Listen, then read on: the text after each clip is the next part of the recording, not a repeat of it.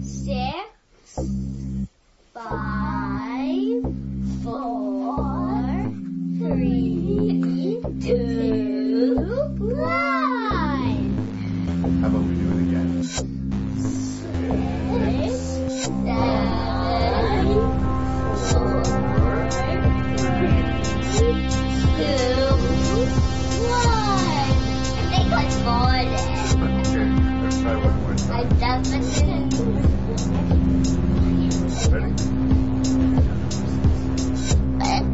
Making review. Making review. Making review.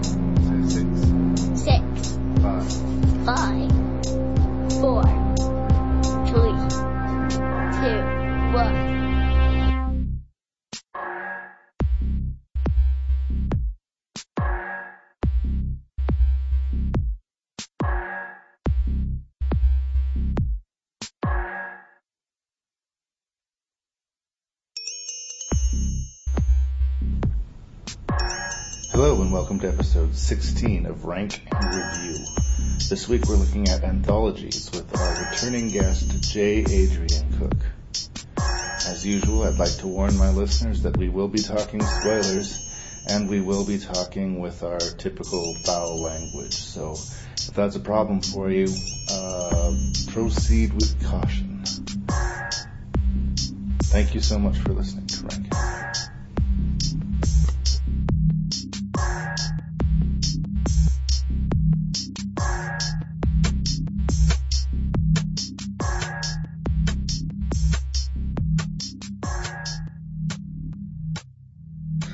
uh, we are going to do episode 16 of Rank and Review on anthologies. Uh, my returning, returning, returning guest, J. Adrian Cook, is with me in my filthy garage to discuss anthologies. Yeah, boy. Did I force feed you anthologies, or did you choose it? Now I'm trying to remember. You recommended it to me, and uh, I, this is not a force feeding type of a situation. I was really looking forward to it. We're licking our wounds after the terrible twos. Indeed, Or- Uh, anthologies are basically short stories put on film, yes. and the short horror story is one of my favorite genres out there. Uh, It's sort of my gateway drug into horror fiction because I'm a slow reader or was a slow reader. I'm getting better in my old age, but uh, uh, yeah, that's why I like little ghost stories. I like little sort of five to fifteen page, you know, get in, get out. Uh, either it does the job or it doesn't, but your investment was short enough that Me as well. The thing about short horror stories is that it, it they're just a, it's better for the genre, honestly, than longer form fiction because in in terms of horror because you're not really sure if the hero or the protagonist is going to make it out of a short horror story. Whereas if you're reading longer fiction, you can be pretty sure the person you've been set up to identify with is going to make it through the next chapter. Of course, there's no shortage of dour endings to horror movies, but uh, uh, I would say it's maybe like, say, what, 25, 30% of your horror movies will end da- in a bad place. Whereas with your short stories, it's more like 50 50. I don't know. I, I think that would require a little bit more More scientific study than we have time. Yeah, we'll, Yeah. we'll, we'll crunch some numbers. Yeah. Uh, I, I I don't know. I like it as a genre, and I like with for the films. Uh, I find it interesting when they try, if they try, how they try and wrap it around. If it's a theme, or if there's, uh, you know, any kind of tether between these stories, other than they're trying to creep you out. In this selection, we have either they they choose a format and run with it, or an author like Stephen King in a couple of places and run with that. Um, Well, even then, there's themes that tie all of the stories together. The weird thing about anthologies is by the nature of their beast is that it's not just one movie. It's, you know, in this case, anywhere between three and five mini movies. So that's a lot of work for us to, as reviewers, to try and cover everything. Um, so what do you, what's your approach here? Are we going to do the highlight reel or are we going to, are we going to give a thumbs up and thumbs down, uh, to each individual segment? How do you want to do this? Let's play it by ear, but promise to ourselves we're going to keep it brief, no matter what we do. Unless there's a story that deserves special attention, Yeah. uh, whether it's extremely good or extremely bad, uh, we'll just mention it was It left its so-so mark and leave us. it there. Yes. All right. Um, okay, well, let's say what the six films that we're going to be talking about are. The first we're going to ta- discuss, and probably the most uh, tenuous as far as it being an anthology film, is The Signal. It does kind of feel like one film, but it's broken into three different transmissions, done by three different directors. It counts as far as I'm concerned. Yeah, it's a legit. Yeah. So The Signal, uh, we're going to look at Twilight Zone, the movie. Um, this is sort of some A-list directors coming to the board. Your Joe Dante's, your Steven Spielberg's. Um, the recent uh, horror hit VHS, which is uh, found footage approaching the anthology. Um, sort of the cult respected Halloween themed movie Trick 'r Treat. And then two Stephen King uh, themed movies. We have George Romero's Creepshow and we have Cat's Eye uh, from the 80s, directed by Lewis Teague, who also directed uh, Cujo, uh, another Stephen King movie, which I actually quite like. Let's do it. I'm excited. Let's do it. That's it. That's all. You have nothing further to say in this introduction. Oddly enough, no. No. Okay. Here we go. Go to the country and start a life. Lee? Go down to the station. We'll, we'll get on a train and we'll get our, in our own private compartment. New Year's Eve, Terminal 13, Mayan Ben. That's beautiful. Was strange. The TV turned itself on. What's going on? Why isn't anything working? Everybody's out in the hallway. That's the same sound that was coming through the phone. What's the matter with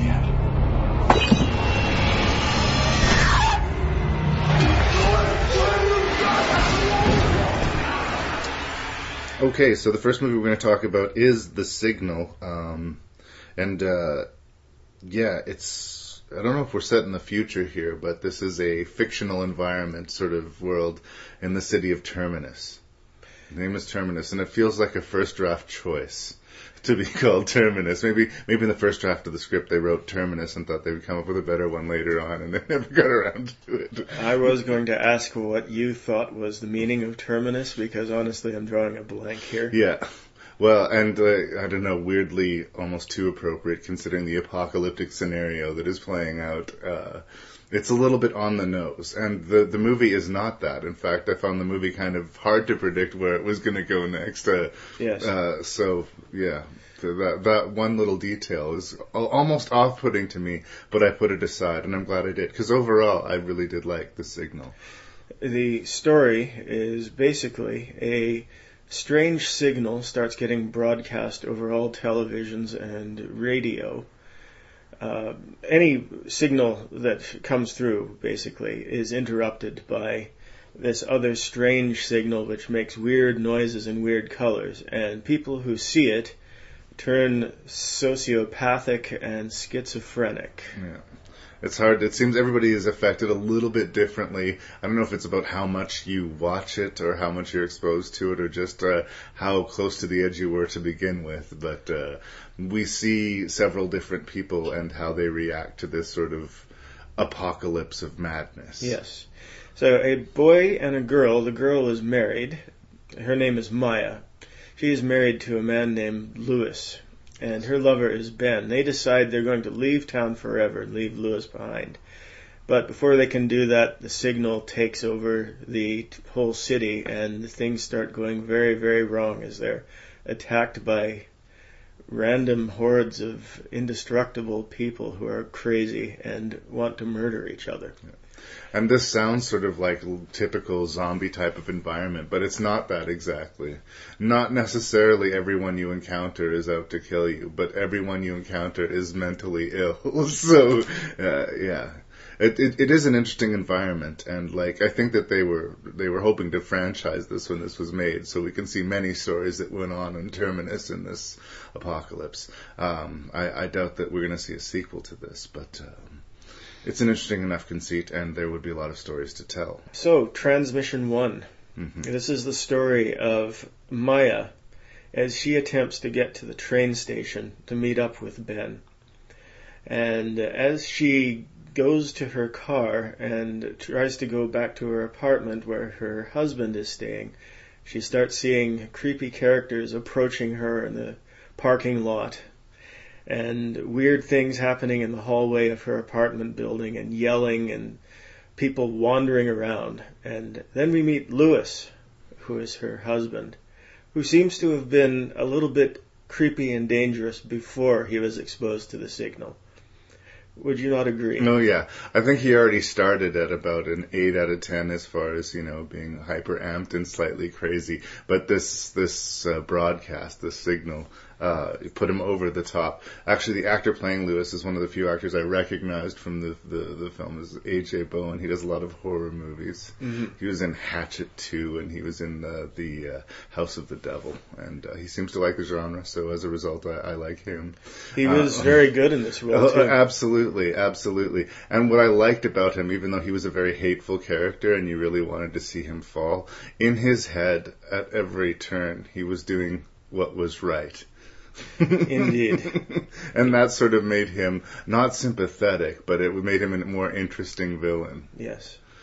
Um, but of course, it's the second story that really stars him. Yes. Uh, the, Maya is the main star of this, and um, the name of the fellow that she actually interacts with is Rod, uh, who makes a creepy-looking mace in order to defend himself Correct. from the weirdos who are attacking him. And as the story progresses and he tries to protect Maya, we discover that he, quote, has the crazy as well, end quote. And is actually quite violent and dangerous to be around himself. And that's basically where the story ends off, is Maya fleeing from him. So, yeah, decent first story. It establishes the rules of the, of the, of the signal. Yeah, we, we know that people are going crazy and we know that everyone reacts slightly differently. Yes, the strangers in this one I thought were particularly creepy. In in the parking garage with when the guy just rushing over to talk to her. Uh, With this weird youthful enthusiasm almost. so transmission two. Yeah, that's when we get a little sillier with it. We get a little stranger with it. It's the funny one. yes, indeed. And it's not like it's accidentally funny. It's very deliberate in the performance, in the lines, and in the execution. All of a sudden, we're allowed to breathe a lot more, and we're allowed to laugh Yes. at the sort of ludicrous ridiculousness of the situation. So Lewis has gone looking for Maya and has come in contact with a new kind of protagonist by the name of Clark. And Clark is not as of yet exposed to the signal. And this story is, like you say, quite funny, mostly because Clark is the straight man and everybody that he's interacting with hmm. is mentally ill at this point. Particularly Lewis, who tries unsuccessfully to navigate the world around him, but usually just ends up murdering somebody. Yes. Yes, he gets frustrated, and then that anger expresses itself through violence very quickly. Uh, another interesting thing: um, these characters were to be hosting a New Year's Eve party, I believe, um, and uh, they keep on they're they're they're expecting guests. They keep on trying to keep social normalcy going on in spite of the the mad situation that they're sitting in. And it is funny. It's genuinely like amusing to watch. But I did find that the abrupt shift kind of you know. Uh, it didn't take me out of the movie exactly, but it made me kind of miss the, the creepy movie that I had been watching.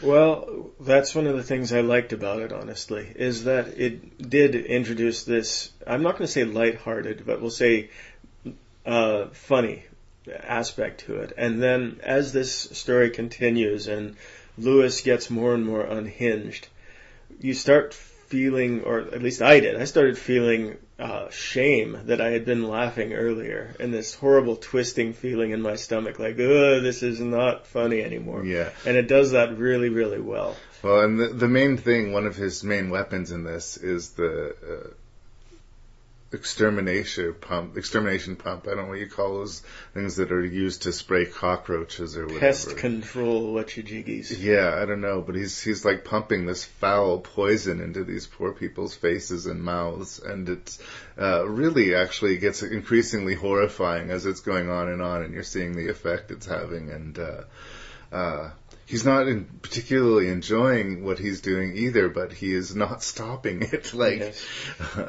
So yeah, the escalating madness of it I really did like, but uh, I think they might have hit the humor a little harder than I would have. But uh, what, what was in my movie? So Transmission 3 follows Ben in his uh, journey trying to get to the train station to meet up with Maya. Everybody's looking for Maya in this movie, basically. Or, or Maya's looking for somebody, then her husband's looking for her, and then her boyfriend's looking for her. Yes.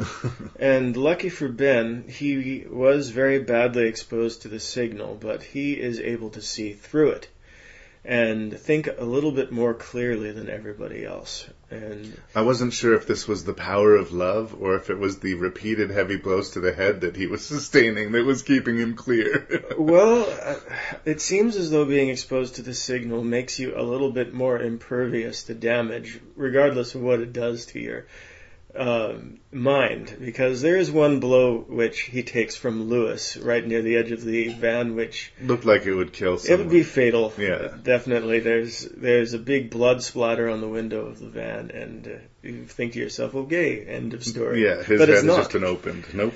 Yeah. Uh, and yeah, it's interesting because uh, we get flashes of, I guess, their madness, what we see in their heads. Uh, at one point, uh, Ben has Lewis basically helpless on the floor, and we see him basically smashing his head in with this uh, metal contraption, and uh, we snap out of that and we realize that that didn't actually happen. He was just sort of living that experience in his own mind. In the long run, it might have been better for everyone had he actually done that, but uh, again, it sort of keeps you uh, not sure where you are in the movie. And let's not forget as well the very memorable scene where Clark reanimates Rod's head yes. so that he can talk to it, but then realizes after Rod has delivered his message that it didn't actually happen. No, none of that took place. so the problem with this one, I think this was actually probably the weakest of the three, and mainly because I didn't understand what happened at the end. So it seemed as though Ben confused Lewis to death. Yeah. And I'm not really sure how he did that. He like convinced Lewis that Lewis was Ben that that in fact uh, the husband was not the the wronged husband, the cuckolded husband. He was actually the guy who was trying to steal the wife. right? Yeah. Um, and I guess he was already so fra- fragile and so badly beaten that uh, it caused enough confusion that uh, and I think seeing all the fear in Maya's eyes too did a lot of that. I, I never really managed to feel sorry for Lewis. I just didn't. no, not very sympathetic character. But uh, yeah, once once the Lewis is gone from the picture, I thought it had a pretty satisfying ending. Yeah. So this brings us to the whole idea behind the signal. And the reason that I really like it is that it is actually quite an intellectual movie. At one point, when Ben describes how he managed to get past what the signal was doing to him, he said that it, there is a like static that was covering up something very natural and very real inside, and the signal is a lie, and it tries to make you do things. And the things that it makes you do are violent and uh, selfish. And in Lewis's case, it was kind of the American dream. He wanted to get Maya back so that he could live in a home with her and raise a family. And even and nothing was going to stop him from getting that. Yeah. And these are the same criticisms that can be leveled at modern media. That the signal is, yeah, it just makes funny noises and weird sounds, but it does all the same things that people say that modern media do. Right. And is it driving us crazy? Is it is mm-hmm. it actually causing more madness and violence in the world than it is Indeed. preventing? Yeah. Yeah. Again, I didn't. I guess I didn't think as deeply about it as you did when I was watching the movie, but uh, yeah, I think that that is definitely there. Uh, um, and uh, yeah, the few people who aren't immediately affected is because Maya's listening to a, a mix CD given to her by her lover, so she's tuned out the media, so she's temporarily, uh, you know, left out of the craziness. yes, and it's that mix that brings her back to to sense. The the real feeling inside of what Ben felt for her Yeah. comes through the music. I did get a little bit of, you know, the fifth element is love feeling uh, out of that, but uh, the movie earns it. So, Yeah. So my final feelings were: uh, this is a great movie, can be enjoyed on many levels. You can watch it for the splatterfest because there sure is a lot of gore and blood, and uh, in particular, I think Rod trying to swing a hatchet while all of his limbs are broken. That's going to stand out in my in my memory. But then it's also got this uh, wonderful message behind it that you can you can ponder after you've seen the movie. And as a final uh, coup d'état, I actually, for some reason, after I saw this movie, before I went to bed, I locked all the doors in the house. wow, yep, that is high praise. yeah, it unnerved me. On June 24th, four acclaimed directors, George Miller, John Landis, Joe Dante, and Steven Spielberg, take you to another dimension.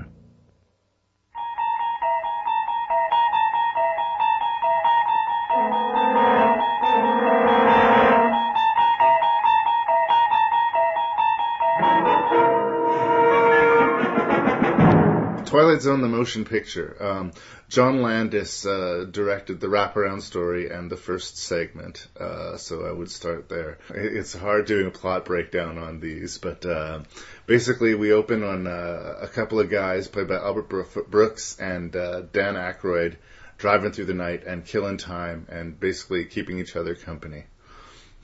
and um, I really like it. Sort of a nice, sort of light opening to the proceedings. It's funny, it's charming, and it sort of feels like we're meeting, uh, well, two victims. Something bad is going to happen to these guys, right? We know we're watching Twilight Zone the movie, um, and in typical Twilight Zone fashion, there's a twist. Indeed.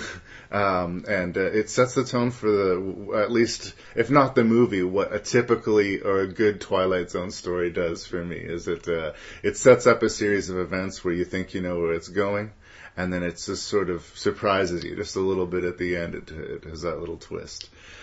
And also sets up the, the Twilight Zone movie as a tribute to the Elder show as well when they talk about some of their favorite older episodes.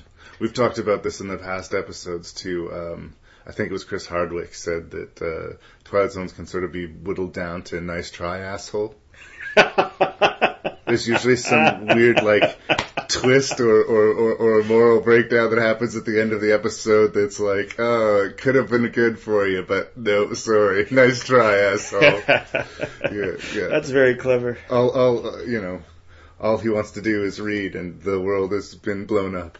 And, uh, he's in a, a library with thousands and thousands of books, but he breaks his glasses.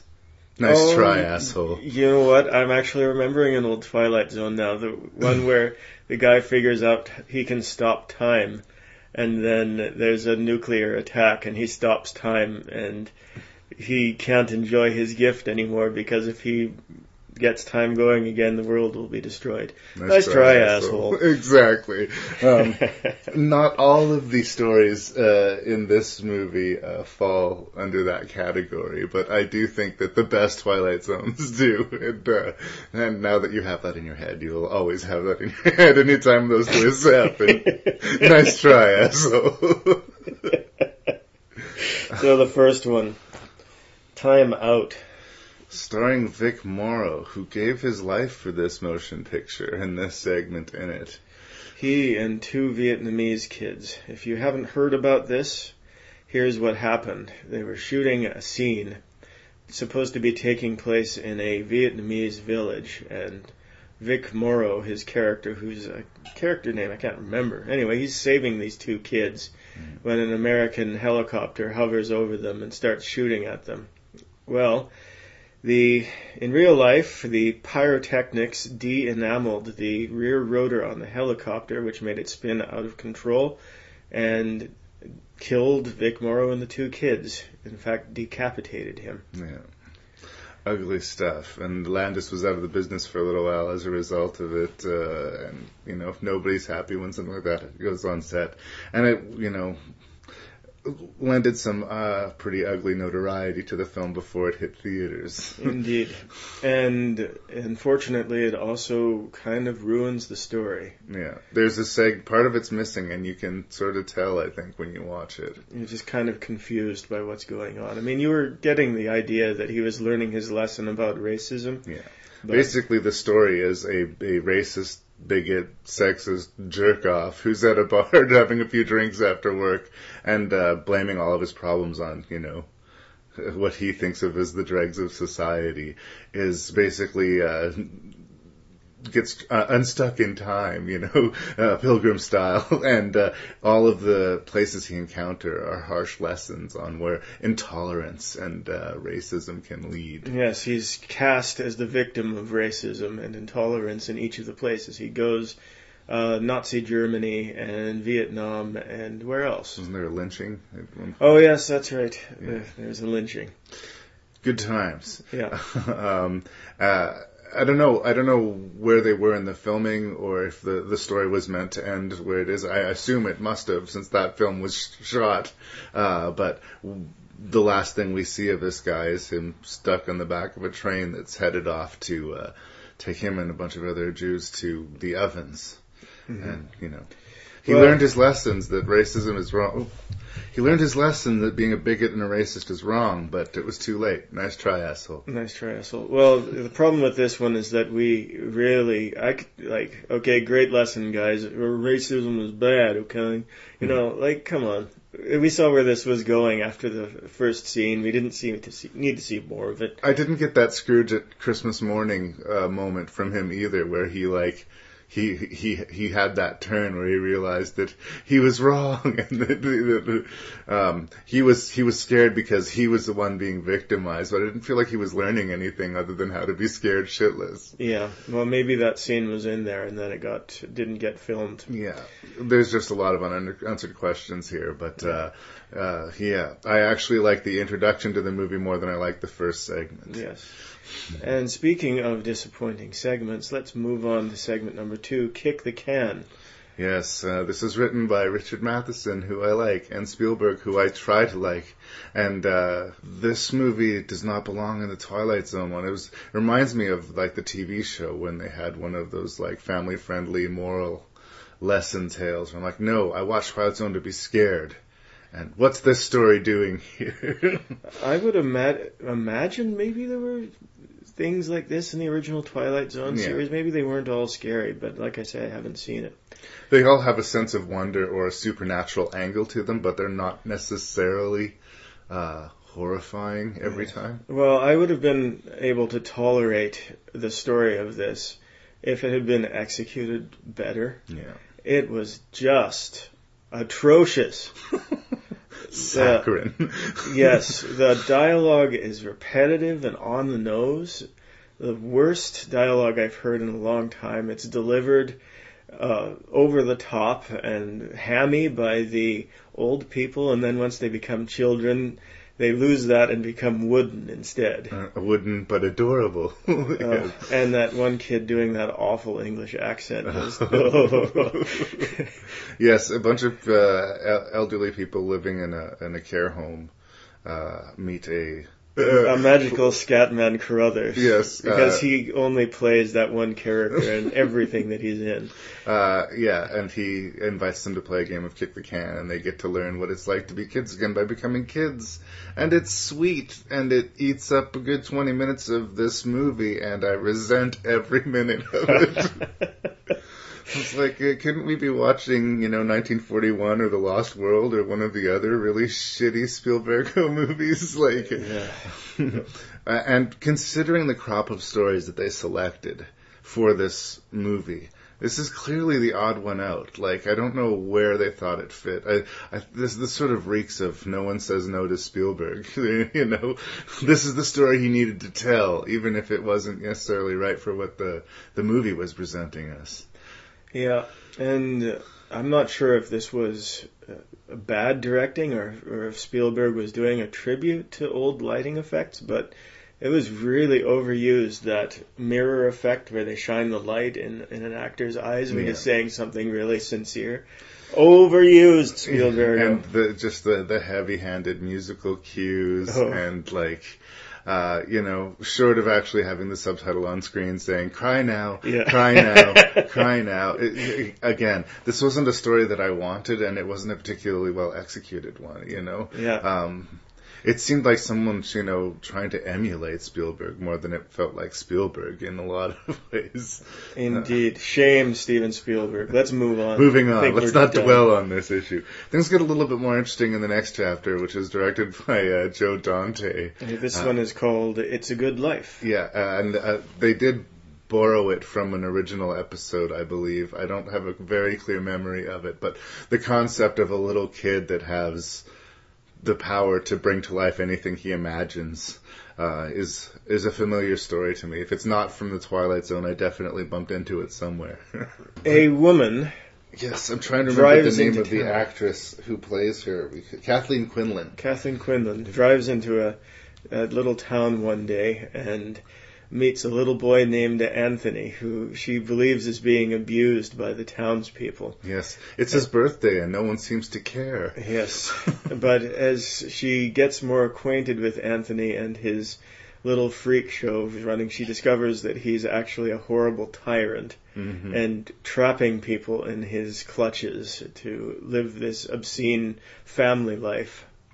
And I think this is a very good story. Yeah. Very good concept, anyway. Uh, and it's played very cartoonishly, uh, and that, that you can attribute to Joe Dante, who just loves the Warner Brother cartoons. We actually see a, a, a Tasmanian devil live and in person at one point, and it's quite horrifying. That was really cool, I thought. Yeah. With the cartoonish dialogue, I found that it was actually a little bit disconcerting at first because we had just gone through a segment where everyone was hamming it up and Yeah. then everyone was doing it again and you're like, oh, oh god. This was our this. payoff for waiting through Kick the Can, though, right? Yeah, but then we realize as the story goes on that we these people are actually hamming up their dialogue on purpose because To please- oh, to please the Anthony, everything's fine. You Yeah. know? the horror behind their smiles is what really makes it work. Uh, uh, uh, McCarthy, is it Anthony McCarthy? I can't remember. He was in the original Invasion of the Body Snatchers. He sort of plays the uncle character in this, and I particularly enjoyed his performance. His, uh, you could see he was smiling big, but his eyes were not smiling with it at all. And you you kept on asking questions like, "How long have these people been there?" Yeah. And where is his original family, or did he ever have one? Like, Yeah. is he actually a little boy at the end of all of this? You know, uh, every corner you look in in this story is creepy, and uh, I like that about it a lot. The imagination in it is great, and like the way that this little boy's imagination expresses itself is like exactly what a little boy would probably imagine, and yet horrifying. Yes, and and it has too the the, the creepiness of kids. Uh, kids can be uh, that much less empathetic than teenagers and adults, Yeah. and Anthony murders people. Yeah. and doesn't feel that bad about it. No, uh, or, or, or the, I remember being quite scared. I saw this at a young age. Um, the one girl that we only see from behind for a really long time that uh, was his sister, Yes, but she had the nerve to lose her temper with him and say some cruel things, so he removed her mouth. yes. Then the cure for Anthony is a little bit of discipline, as we find out near the end, without going too much into that. Great story. Yeah, Liked it.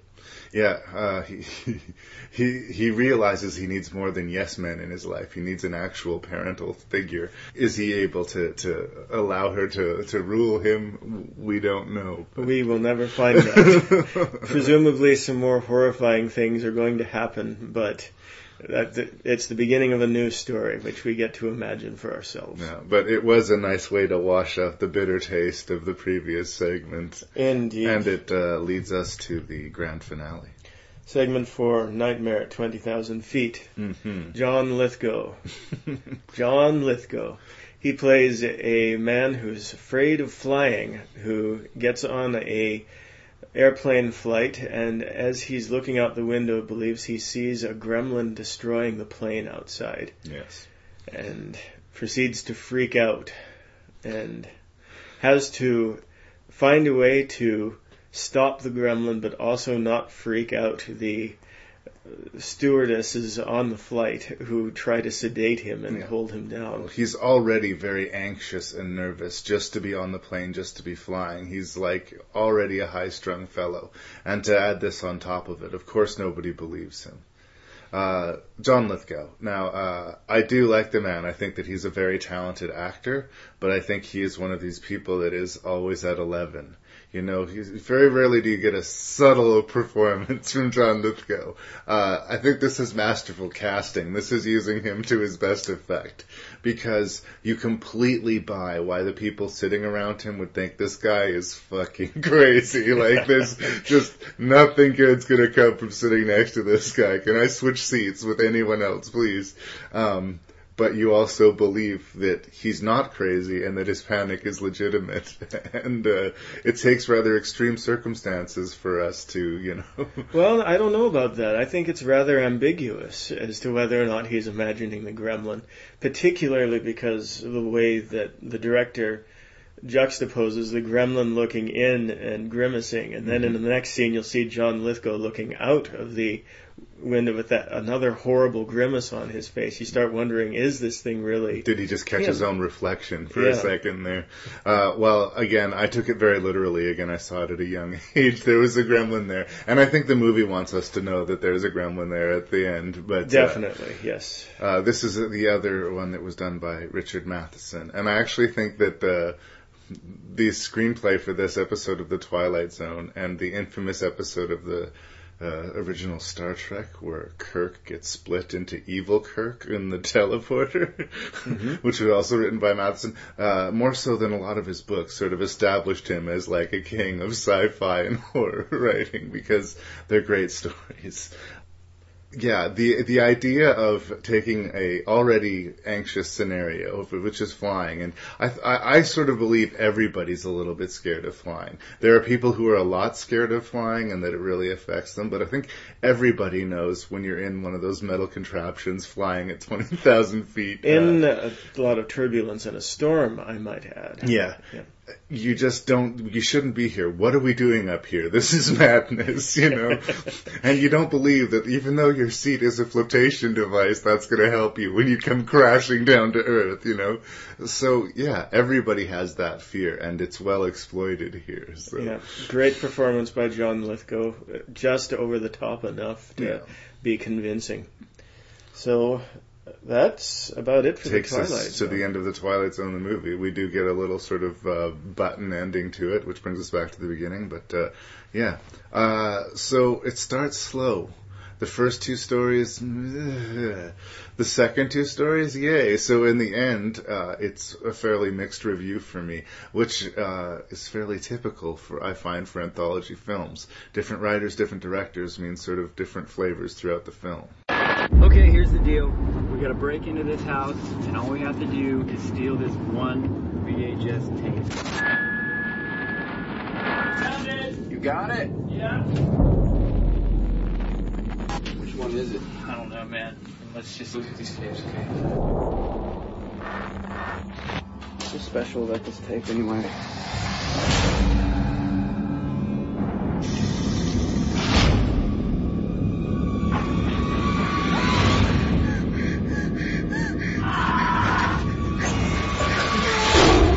What was that?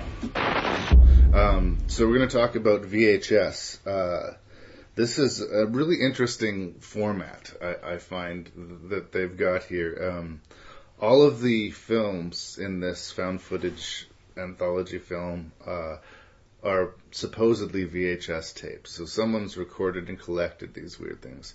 Even though one of them is a conversation over Skype that we're seeing, it, it's a someone's personal collection of bizarre vi- videotapes. Um, it sort of starts with this crew of ridiculous criminals that is sort of like the dark side of Jackass. If you can imagine like the, the crew from Jackass, only they were legit criminals who did horrible acts, but were still just stupid enough to film themselves doing it. uh, they get tasked to go to a spooky house and acquire a VHS tape. And when they get there, they find a room full of VHS tapes. They find a dead body, and uh, they're not sure which tape they're to get, so they start rolling footage. And the stories that we are then subjected to are, make up the, the stories in the anthology. Yes. I thought the premise was solid enough, and uh, I thought that you know they justified the low budget with the format, uh, and that with some exceptions, for the most part, they did well with it. Uh, J. Adrian Cook, what did you think of VHS? Well, let's go by a story by story basis here. We'll start with the overplot, which is entitled Tape 56. Uh, that this was unfortunately a very weak story, um, which tied all the rest together, and unusually it ends right before the second or the, the last story begins. Yeah, usually you get all the stories and then, you know, they wrap up the wraparound, but they opted not to go that route, which was interesting anyway, but The basic story is there's a bunch of assholes and they die. yeah. So there's not much to talk about there. We see them doing stupid shit and then they're they're dead. Moving on. Amateur night. Yeah, okay. Well, for me, personally, uh, the first story, once we get into the stories, was the clearly the strongest story of the bunch. Agreed. Um, It starts off a little rocky because we are introduced to another group of assholes who go woo all the time. yeah, and we just sort of gotten away from one group of assholes to be embraced into another, which was kind of unfortunate. But that's okay because the story which happens after this is so horrifying Yes. that you will forget your misgivings. We have uh three guys Yeah. who decide to go and do a reality porno movie visa, uh, by a pair of glasses that have a secret camera Spy camera of some kind in it. yeah. embedded in them. And the idea is that they're going to find some woman who wants to get fucked and then do her possibly with two or three of them. And Have then the what? memento of it, have Yes. it all recorded. and they find a woman. And her name is Lily. before anything goes wrong, almost the second that you see her, there's something wrong with this chick. Like you just like uh, you, you are made uncomfortable by her presence right away. At least I was. Indeed. and then it, it each time she, she she has basically only one line of dialogue. Each time she says it, it gets more and more chilling. Yes. I like you. Yes. I like you. And as the evening rolls on, she begins to exhibit more and more inhuman signs, and then, well, it doesn't turn out very well for our heroes. Yeah. Um, all of the things that make really good found footage movies work well uh, are exemplified, I think, in this first story because uh, the shaky camera, as he's wearing the glasses on his face, is richly justified, and the fact that he's not cutting the footage, you always have that question: Why don't they just stop the recording? Well, uh, I'm sure about halfway through his experience, he has totally fucking forgotten that he's recording all of this in his glasses, right? Um, the graphic violence and the fairly graphic nudity that we're subjected to in this segment right out of the gate uh, is also jarring because of the reality with which it is handled. Uh, it just makes you feel like you're watching a snuff film more than you're almost comfortable with. And I remember watching that going like, Jesus, this is the first story. Yeah. Uh, bravo, bravo on that first segment. Absolutely. Indeed. The next is called Second Honeymoon.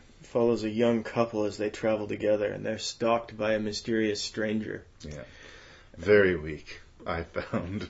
Yeah, but it has a sense of dread in it during the night segments when we see the stranger taking the camera and Yeah. doing things to the to the couple. But it it kind of ends senselessly. I suppose it's supposed to have a twist, but whatever. I think we can move on.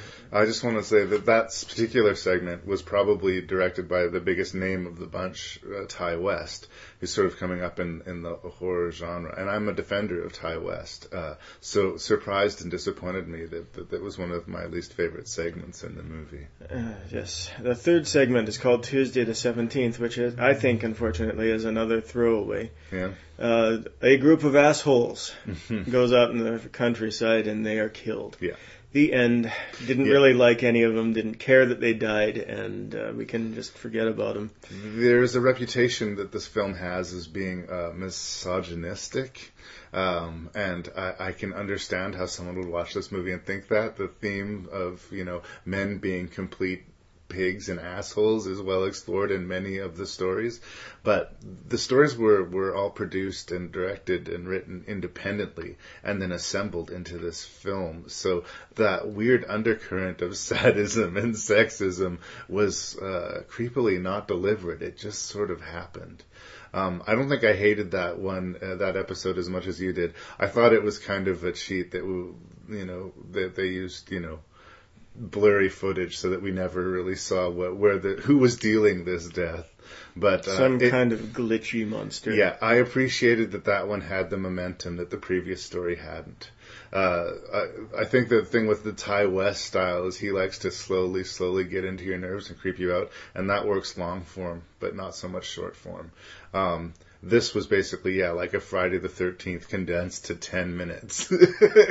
Only you never saw Jason, you know? Yeah. Uh, you, at least in Fr- Friday the 13th, you got to know some of the characters. Right. And that's the, the main problem with this one. Just didn't give a shit. Yeah. So, uh, then the fourth story is called The Sick Thing That Happened to Emily When She Was Younger. I would say it's sick. Would you describe it as that? Yeah, yeah. Um, I, I don't know if I completely understand the title. Well, uh, basically, the story is uh, it's a Skype conversation between Emily and her boyfriend, and Emily is clearly a little bit unstable. She thinks that she's seeing ghosts in the house, yes. and the ghost sightings get more and more freaky as the movie goes on, and her boyfriend tries to talk her down. Yeah. And there's elements of self surgery in here, and there's elements of not so self surgery near the end. It all culminates in something rather disgusting and creepy. Uh, Unfortunately, I had no idea what the hell it was at the end. right. I had to look up online what actually happened. Did you? I didn't. I didn't look it up necessarily. I, I, I guess I didn't find it clearly. Uh, a thing. The way I interpret it is that uh, she was put deliberately into this scenario by her boyfriend, and that he had more than one fish on the line. This was just one of many girls that he was skyping and doing this terrible Well, shit. to. yes, but you know what the ghosts were? They were aliens. Did you know that? I did not. they were aliens, and the creature that was pulled out of her uh, stomach at the end of the show by the boyfriend, who is actually hiding in the next room, was an alien human hybrid. And all the dialogue is there if you follow it, but it's presented in such a confusing manner that you can't really tell what the what's going on. So I still, well, it's interesting, see, because I didn't get all of that out of it. What I still got out of it was really good thrills and chills because there's an interesting thing about this character, that main female character, is that she's, on one hand, seems quite fragile, but on the other hand, is remarkably brave. That's right. Like way braver than I would be in such a scenario.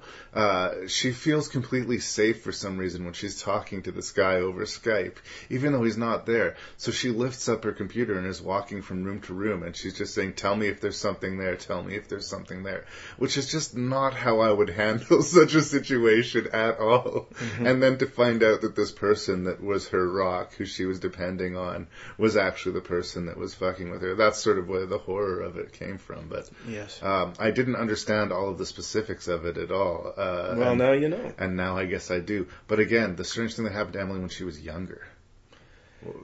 Why? Why when she was younger? Oh, who knows? It might be just some idea that somebody came up with, or maybe they knew somebody, Yeah. and th- they they the, some- the, these people, whoever they were, thought Yeah. this is what happened to them when they were younger. I don't know.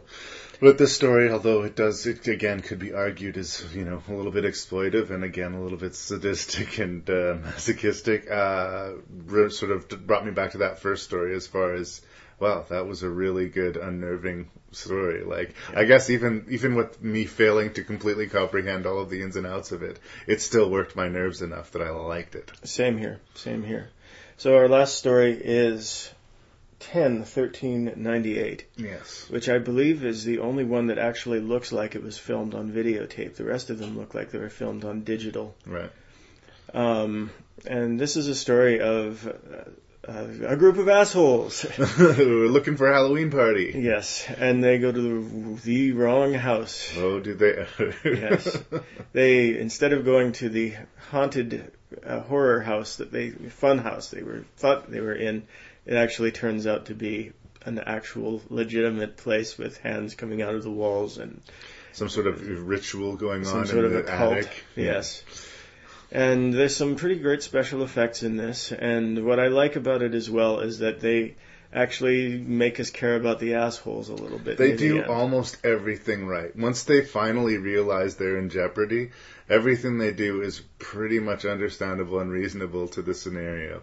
I mean, maybe I wouldn't have the balls to go back and try and rescue the woman that they saw in there, but uh, I don't think that they behaved stupidly or horror movie stupid like you so often see.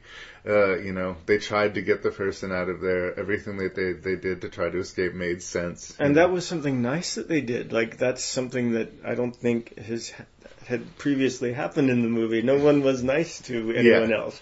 Yeah, but is in that's the horror genre. No good deed goes unpunished. Yeah, satisfying ending as well. Yeah, and that one had pep and energy and was snappy, and you know, it wasn't my favorite of them, but uh, I enjoyed it. So overall, I thought this was a pretty good entry. It had some high points and some low points, but the high points overshadowed the low ones quite a bit. Plus the fact that it was obviously low budget made me really want to root for the movie. Absolutely. And I remember talking to you on the phone, and I was checking in to see where you were with the movies, and I was like, uh, "Let's see if he's, he's seen VHS yet." So I said, "So does this mean anything to you, Jeremy?" I like you. I like you. you shuddered on the other end of the line. Um, yeah, I, I think that the flaw of the movie is that it probably has one or two stories more than it should. I think you could probably cut the Ti West story, and you could probably cut uh, maybe the Friday the Thirteenth one or the whatever the Seventeenth. Yeah. The kids. If both of those stories were gone in the entirety, the movie would still probably be 95 minutes long and uh, you know it would be stronger for it. Uh, I think that because of the shaky cam and because of the you know real shortage of likable characters at almost two hours, the movie will probably wear a lot of people out. Uh, it's almost one of those things that it's good to watch in installments. They're like a bunch of short, horrifying YouTube videos, you know. Uh, but you know, maybe taking them in one or two at a time is is a little easier on the senses than trying to suck it all down at once. That's a really good point, Larry. I think I think this movie would be more enjoyable if you were to hunt for these things on YouTube. Yeah. Um, or yeah, great idea, listeners. Do this. Uh, um, Hopefully, we haven't spoiled too many of these things for you. They are scary, and they do effectively, when the, the good entries anyway, feel real to me. During the spookiest time of the year, there are a few guidelines all ghosts and goblins should follow. Always stay on sidewalks. Never go to a stranger's house. And never go out alone.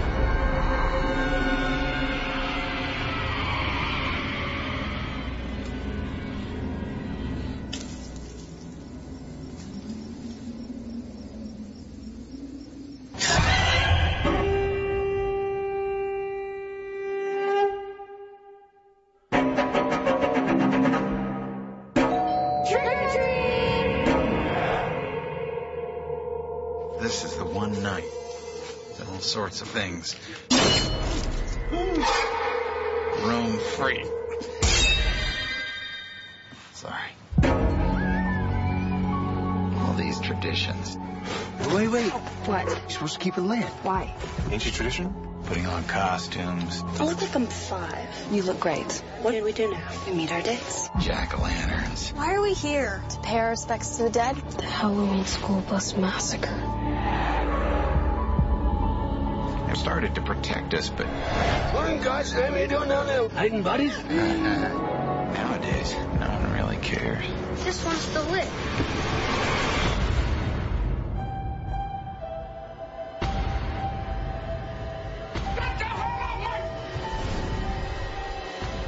Trick or treat? Trick, Trick or or treat. treat. Trick or treat, man. Uh, this is written and directed by Michael Dougherty. Um, he was wrapped up in the first uh, X Men movie with uh, Bryan Singer, who is a producer on this.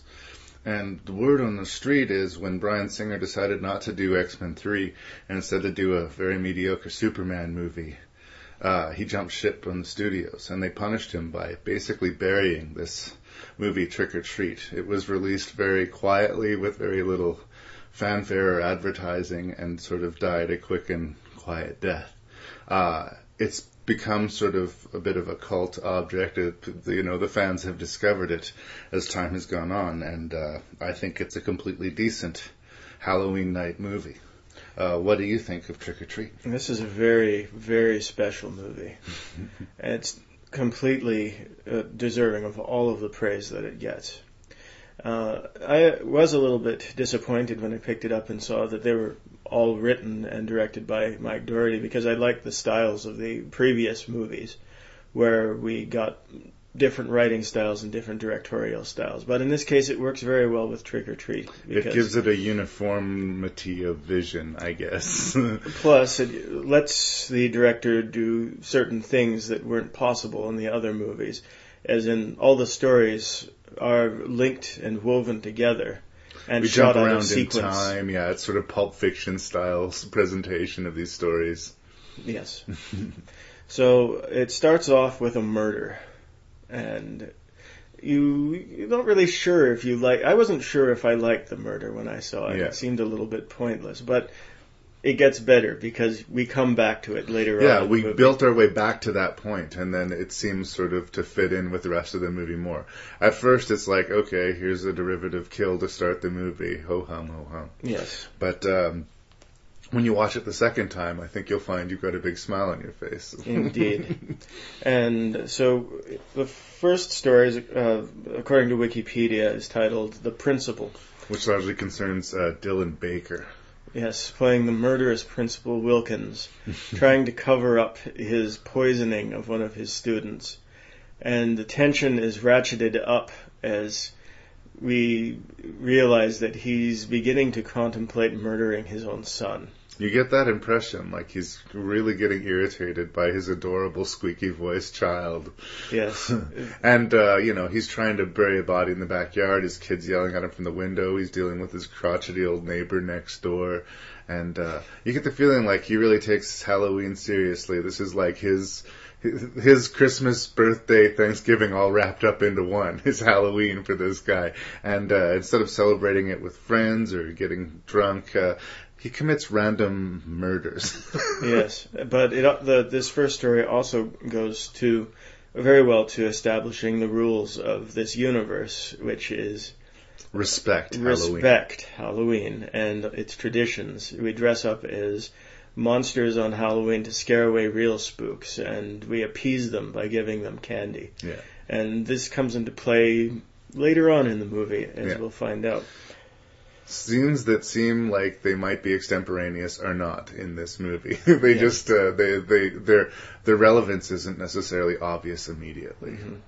Now, at this point, I actually w- would like to say if any listeners out there haven't seen this movie, Watch it first. watch it first because what we're going to be talking about here are, is going to spoil all of the stories. And this movie is all about its twists. So, seriously, skip to the next one or start watching yeah. Again, the magical thing about podcasts, you can listen to them whenever you want. If you haven't seen Trick 'r Treat, get your hands to it, watch it. Uh. I would I would not want to spoil this movie for anyone. So, uh, the one thing I'll take away from the principal, probably the line when his kid shouts out the window, Charlie Brown's an asshole! Love it. Uh, next story is the school bus massacre revisited. Yes. Uh, a group of kids are, well, I guess they're slightly too old to trick or treat, but, uh, uh, uh, well, they're, they're too old to go and get candy, but they're old enough to pull off some mean pranks. And they're collecting pumpkins, and they're inviting this weird girl who's dressed up like a witch and who's presumably somewhere on the autism spectrum, uh, who's a little bit off, and they ex- they're going to scare her on Halloween. Uh, the leader of the the group, who which I thought was a brilliant choice, is dressed as an angel, and, and uh, is just wonderfully characterized by this young actress as that really pretty spoiled girl who is just so awful. like, Indeed. and she could she can charm anyone with a smile and her, her wet little eyes and convince you know anyone to do anything for her, but she's just bad. What makes this particular story a joy is that they got such great kids. All of the actors did a great job. Yeah, the you know, compare and contrast the kids from Kick the Can. Yeah. Just world of difference from the woodenness that S- Spielberg had versus the vibrancy of the performances in hmm. School Bus Massacre. And the, between the types of all those kids, I think everybody will find one kid that they'll identify with out of that group. Yes. You know, there's that softer kid who's sort of being dragged kicking and screaming into it. You kind of feel the worst for because you just know he wasn't a bad kid. It was just the circumstances kind of got carried away on him. And then there was the other boy who was just crushing on this, this leader of the group and, uh, basically mindlessly doing anything she says until it starts getting out of hand. Yes, and it it does get out of hand, but then bad things actually happen when the real ghosts come to get them, and that is legitimately scary. And once again, very realistic performances are dragged out of these kids. Yeah. Yeah, fantastic story. Yeah. Um, the great thing that I like, and it's it's good, again we're, we're talking spoilers, but she sets up the story of the school bus that got sank into the reservoir, Um, rock quarry. or rock quarry, pardon me, and uh, uh, you know you, you during the the context of that story, we believe she's trying to scare this little girl. Um, the story that she's telling is true. It's not just a Halloween story, as we find out. It, it, not just in this segment, but it has ties to things that we see subsequently. Um, and I, I thought that was very clever uh, to, you know, double down on that bus story. Yes, the school bus is actually there. Yeah. Yeah. Three young ladies go out to Halloween partying, and with the object of letting Anna Paquin's character have a good first time. Yes.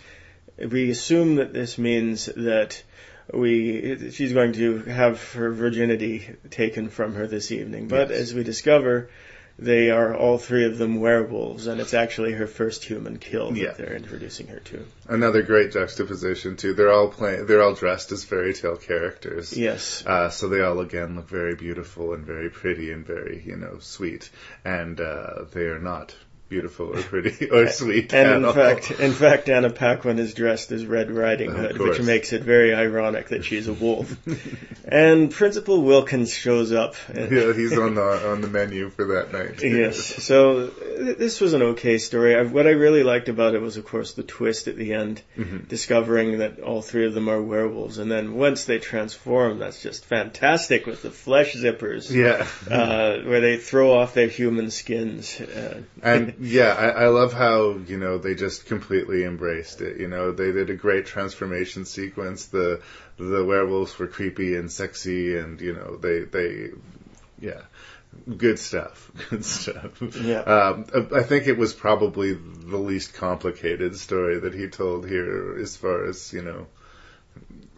I, I didn't. I was not surprised by the twist in that story, whereas the other stories had, I think, the twist kind of got me a little bit. you know. I was quite surprised because we were, first of all, we had no idea who this vampire character was that Right. was walking around biting people. Mhm. And I was convinced that he was going to do something terrible to Anna Paquin. Yeah. And then when it turns out to be Principal Wilkins and she eats him. It's not subtle though at all. With, with the whole thing is uh, her, her mom says always referred to her as the runt of the little litter, and uh, meeting at uh, was it Sheep's Grove that they were sending the guys to meet them, and the Red Riding Hood thing, and I, you get to the point where you're looking for the twist, or at least I do sometimes. I can't help it.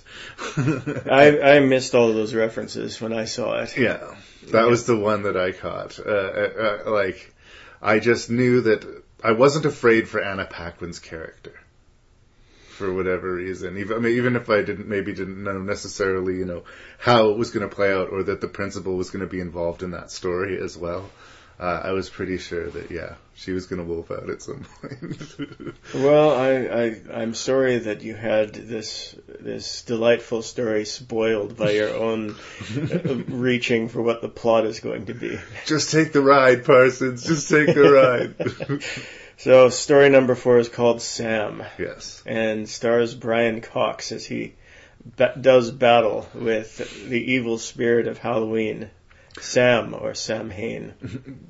Brian Cox has come up a few times in the podcast already. I'm a big fan. I'm a big fan. Uh, I, I think like uh, he's uh, he's got a lot of range, and yet he's always somehow Brian Cox at the same time. Whenever you see him, um, there's something really great about his voice in this movie. Uh, it sounds almost like he had a, a chest cold or, or like a, a wheeze going, and uh, it, we we find out why he's playing it that way later on. Uh, because of, I guess we'll just go right to it. We find out he was actually the bus driver that drove the bus into the rock quarry later on. and when they, in the story she told, we saw the driver hitting the shore. And as he got to the shore, he was making this terrible wheezing sound.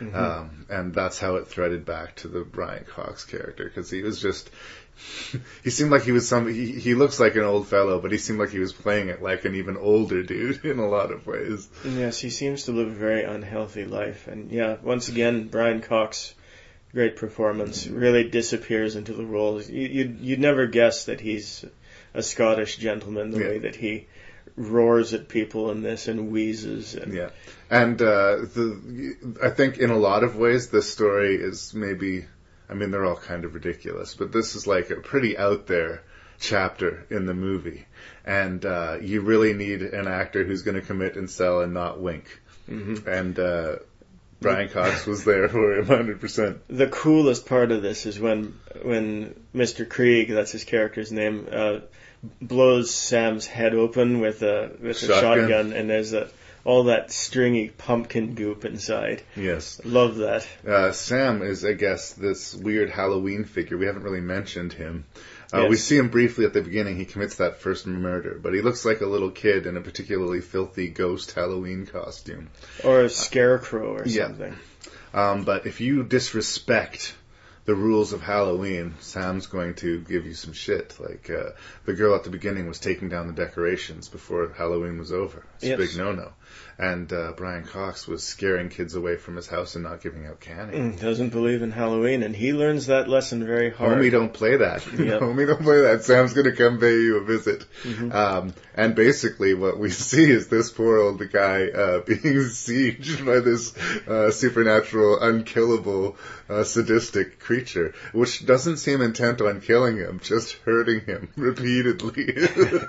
And there's a great, great scare in that as well when we first see Sam as he climbs up onto the bed. Yes. I love that.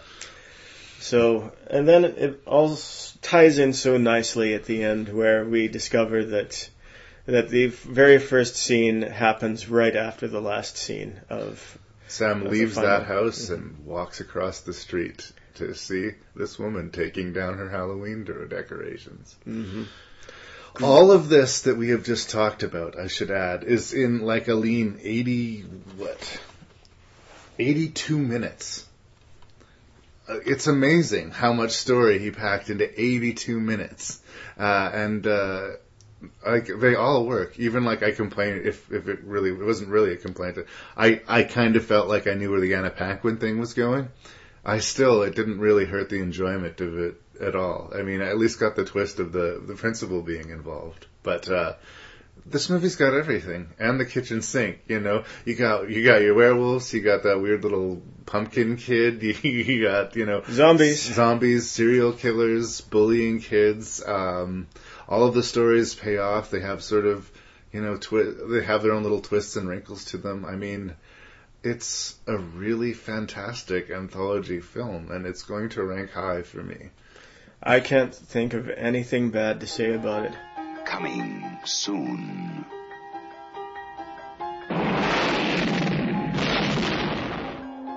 Jolting tales of horror. Creepshow. From the author of Carrie, The Shining, and Cujo. And the creator of Night of the Living Dead and of the Dead. You'll scream at ghastly ghouls. Cringe at weird kids. And shiver at the doings of evil doctors. This is going to be extremely painful, Mr. I like uh, Stephen King, and uh, I like some of George A. Romero's work quite a bit. Specifically, if there's zombies involved, I, I'm I'm interested in Romero. Um, but this is an interesting uh, anthology, sort of a tribute to the old uh, EC comics from back in the day. Before the Comics Code Authority ruined them. yes. Exactly, took all the teeth out of them. Um, so the stories that you're going to encounter here are very, very simple. You know, uh, and there's you know people wearing white hats and people wearing black hats, and in a way that really feeds to uh, Stephen King's talents because I do find that he does sort of paint in black and white, especially with his characters. They're either super good or they're super evil. Yes. and uh, when you're painting in these cartoonish comic book broad strokes, uh, it, it works. I've said like I, I like Stephen King, but having him as your your screenplay author is not usually necessarily a good thing, and I think it works well enough in in, in Creepshow here. As far as I know, these are all original Stephen King stories, aren't they? Like they, he didn't actually go back to any of the old EC I believe comics. most of these are either adapted from some of his short stories or, yeah, just written in the style of those EC comics. I've read a lot of his short fiction, and I don't remember running into most of these stories. Uh, you know, in other any other format. When you move on to Creepshow 2, they're direct adaptations of his short fictions. I think this is his sort of version of an EC comic for film. Now, there's some great ideas in this movie, and one of them I feel is the lighting effects, mm-hmm. particularly during the dramatic scenes, are great. The way that they'll do these Color stains. yeah, color stains and splashes when somebody sees something horrifying Yeah. that, that that mimic the old comics. But what I am wondering about, and maybe you can answer this for me, why do you think Romero thought it was important to have all the performances be hammy? You know, is there something about the EC comics that that suggested Um, cheesy dialogue? Well, uh, uh, like I said, the, the stories are very simplistic, and uh, you know it's basically set up to the payoff of the kill or the scare or the boo. I think that he wanted to make this a funny, scary movie, and I think in the end it's much more scary than funny. And the funny wasn't in the script as much as it was in the presentation. Well, in any case, I think that a lot of the scary gets detracted from in the performances. Right. Uh, lots of scenes could have been way more frightening if we cared about the characters, for Right. instance. And giving legitimate performances is one of that, but one of those things. So, Let's duck in, shall we? yes, our first story is Father's Day. Yes. Not too much to say about this. A shambling zombie comes to life and kills a bunch of people. Yes. The end. Yeah, pretty much. Uh, there's a, a, a early performance from Ed Harris. Uh, we get to see him doing some funky disco dancing, and uh, you know the "I want my cake, my Father's Day cake" was a uh, a line that was repeated a lot around my house when I was a kid. More on that later. yes. Um, so the next one is The Lonesome- The Lonesome Death of Jordy Verrill. Yes, and this one actually stars Stephen King as a complete yokel, like a God don't make no trash piece of white trash, you know. A meteor falls on his farm, and he immediately tries to think of ways that he can Profit from this. Yes, but uh, unfortunately, some of the meteor shit falls out and starts growing weird plant life all over his farm. Now, Stephen King has admitted at this time, uh, subsequently, that he's quite embarrassed by his performance in Creepshow, but that his direction, as told by his dear friend Romero, was that he couldn't play it too big, that this would be fun and funny, and that uh, he was right for the part. And Stephen King had a head full of alcohol and cocaine, and uh, I, I, I think that it's the most clearly funny of all of the stories as far as like it's deliberately goofy and funny. Um, and the visions that we are treated to, sort of uh, the Jordy Verrill vision that we get. I love how whenever he imagines some an authority figure or someone that's smarter than him, he imagines his dad. His dad dressed as these different people, yeah. And the Either a cop or a doctor. the Department of Meteors at the university is pretty great. yeah, yeah, uh, and just you know his his strategies of dealing with this. You know, his green mossy plants are growing everywhere that he has touched or that the meteor has touched, and his solution is to drink a bottle of vodka and watch wrestling and hope that the problem goes away. You know. Mhm. And then later he he tries to wash it off with water. Great, Yes. great plan there. Yeah. And, even the vision of his dad waving a finger saying, you know this is a stupid idea, will not stop him from pressing forward. Um, you know, a lot of people would just like have a hard time wading through this move, this, this uh, story, I imagine, but I kind of get a kick out of it. I mean, I do too. Stephen King is over the top, and I don't think he's an actor necessarily, but uh, I think he works well enough for the segment that they were doing here, and uh, it still somehow feels of the world of the rest of the movie.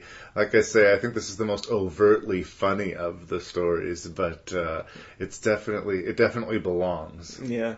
My only criticism would would of course be Stephen King's performance. I think it did just go a little bit too far over the edge for me, but also the main problem would be that there's no plot to it. No. The, the plot goes something bad happened, then it got even worse. Yeah. End of story. So It keeps with the theme of like grand simplicity. yeah. it's got some nice laughs though, and so I can't fault it completely.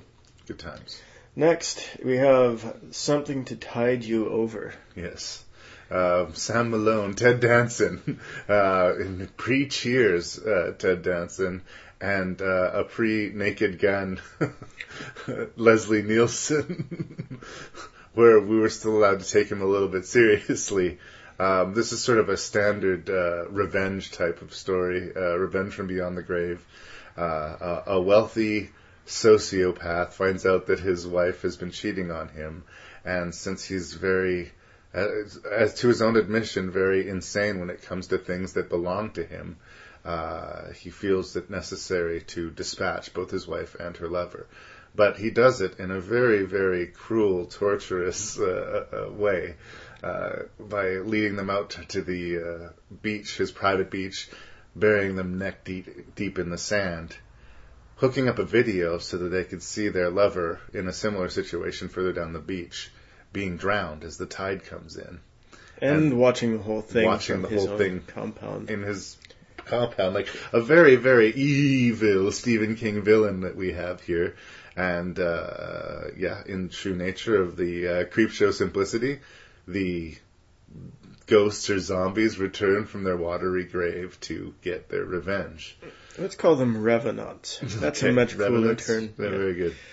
Uh, this one was interesting because of Leslie Nielsen. I Yes. thought he. This was a the first you know dramatic role I've ever seen him in, and uh, it was. I just thought it was refreshing. Yeah.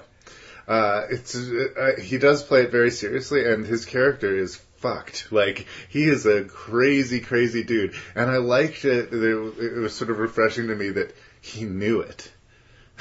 he knew it. He knew that this was completely crazy, and that there were certain things that he was not right about. But he'd somehow made his peace with it that this was who he was. yes, and the fact that I think he gives the most dialed back performance hmm. in the movie is also important as well. There is- establishing him as a villain. There is an interesting bit of continuity here, and I don't know if we want to just blame uh, Leslie Nielsen or Romero, but uh, in the climactic sequences, when he starts hearing noises in his house, uh, he's in the shower. And uh, at no point is his hair even a little bit wet at any, any point uh, in the shower. I also really love the uh, scene when he finally does see the creatures and they do the zoom in with the light. And where any other person, I think, would be screaming, he's laughing hysterically. Yeah, yeah, I great. love that shot so much. That like, h- how do you react when you actually turn that corner and see those vengeful ghosts coming to get you? Like, you're screwed. There's absolutely nothing he could have done to save himself. I believe. Like, Mhm. Maniacal laughter. and uh, yeah, he empties his bullets into them. He tries to lock himself in another room. He turns around and somehow they've just appeared before him, and he starts to laugh. And I just loved it. Mm-hmm. Good stuff. Our next story is very special to you, as oh, I Oh, dear remember. Larry. yes. Tell us about what your dad used to do to you. Uh, this is another one of the many 80s horror movies that I saw way too young. And of all the horrible stories and, uh, r- you know, awful violence that is in this Creepshow movie, it was this story, The Crate, that terrified me. And it concerns the, a janitor finding a mysterious crate under the stairs at the, this university. And him unfortunately inviting his professor friend to help him open it to see what's inside we in my garage in Beaumont, Alberta, where I grew up, had a crate that did not look at all dissimilar to this crate in the movie. And my father, knowing I was terrified of this, loved to send me out to the garage to get something. He would probably, even if he didn't need it, you know, he'd go, go get me a length of those old Christmas lights, you know, they're, they're in the garage, right by the crate, he would say. Son of a bitch. Uh, Tom Savini, it should be mentioned, uh, is responsible for the makeup and special effects in Creepshow. And uh, for the most part, uh, it's very over the top in the style of EC Comics. So the violence is, you know, it, it's it's nasty and, and, and somewhat realistically rendered, but uh, the context is so ridiculous as to sort of detract from the horror a little bit. Not so in this crate installment. Uh, there's a scene where a student gets mauled by this creature in the crate, which is just embedded in my subconscious because I saw it too young. Uh, the the effects stand up today. A lot of stuff about this movie doesn't. A lot of the fashions, the the synthy scores, like the color scheme, very 80s. But the special effects that Tom Savini did with those creature kills in this movie still look horrible and awesome at the same time. The monster in the crate still looks scary too, Yeah. with those yellow eyes peering out. And uh, there are some great scenes of suspense where someone is inching towards the crate, and you know that it's in there, but they, they they want to go there for some reason. You're like, turn back! This is the, not a good idea, or what the heck are you uh, doing? Just so. Uh, Hal Holbrook uh, plays this uh, really put upon fellow whose wife, played by Adrienne Barbeau, just is this raging alcoholic bitch. uh, I mean, he lives this miserable marriage, and I'm sure he has a part to play in why he's so unhappy. But uh, he believes that his wife Billie would be better served underground, and that his life would be better. And when uh, his best friend comes hysterical to his door, explaining that there's a monster that he opened a crate, freed from a crate, that has killed the janitor, he does not immediately panic. Instead, he sees this as an opportunity to deal with his wife. Indeed. Uh, in in a way, that makes the crate the most complex story of the entire movie. In that they added the additional wrinkle of him you know, murdering his wife via this crate monster. Um, it's also the only story that's not wrapped up neatly. Uh, in the end, I think you know uh, the, they show this. He thinks that he's gotten rid of the crate by throwing it down into a Another rock quarry. Another rock quarry. Here we go. Um, but we see, you know, that it has escaped. And at the at the end of that story, the crate monster was out there and free. And uh, young single digit age category Larry was not okay with that, and still isn't. Brilliant. I love, I love, I love that segment. I mean, um, I, do enjoy Creepshow overall, and we'll watch it front to back. But uh, it's one of those things where I'm having a conversation with somebody, and oh, you haven't seen that? I will put in the disc and show them the crate monster because it's nuts. It's nuts. It's also noticeably the longest story too. I think of of, of the collection. Um, I myself but was uh, introduced to Creepshow via the crate by you Yeah. fairly early in our relationship as friends. You're welcome. Yes, thank you. So we have a last story here called "They're Creeping Up on You." Basically, uh, there's a creepy millionaire uh, sealed in a room who's afraid of germs and bugs, and then He's also racist. he- he's- Yeah. Yes, we need because we needed that, and We have to not like this guy. yeah, and then he, he is uh, sees more and more bugs, and then there's a bug explosion. The end. That's basically the plot. Yeah, I mean, one of the most interesting things, maybe the most interesting thing about that this segment is how disgusting it apparently was to be on set for this. Uh, they uh, used real cockroaches. This this is no CG anywhere in in, in, in this movie, um, and apparently it stank. Like it was just like a repellent environment to be for days and days and days and days and. Uh, apparently they'd rented all these different camera equipment and uh, cranes or whatnot to make the production, and uh, maybe somebody was doing a cockroach count, maybe they weren't. But in the documentary I saw on Romero, there was people in the production saying that they were pretty sure some equipment was getting returned infested with these cockroaches. Well, I was reading on Wikipedia. Actually, someone was doing a count because the cockroaches came from a foreign country. yeah, they had to fly them in. Yeah. Yes, and so they had to keep track of them for some reason. So between every scene, they had to count the number of cockroaches so that they could be returned. Yeah.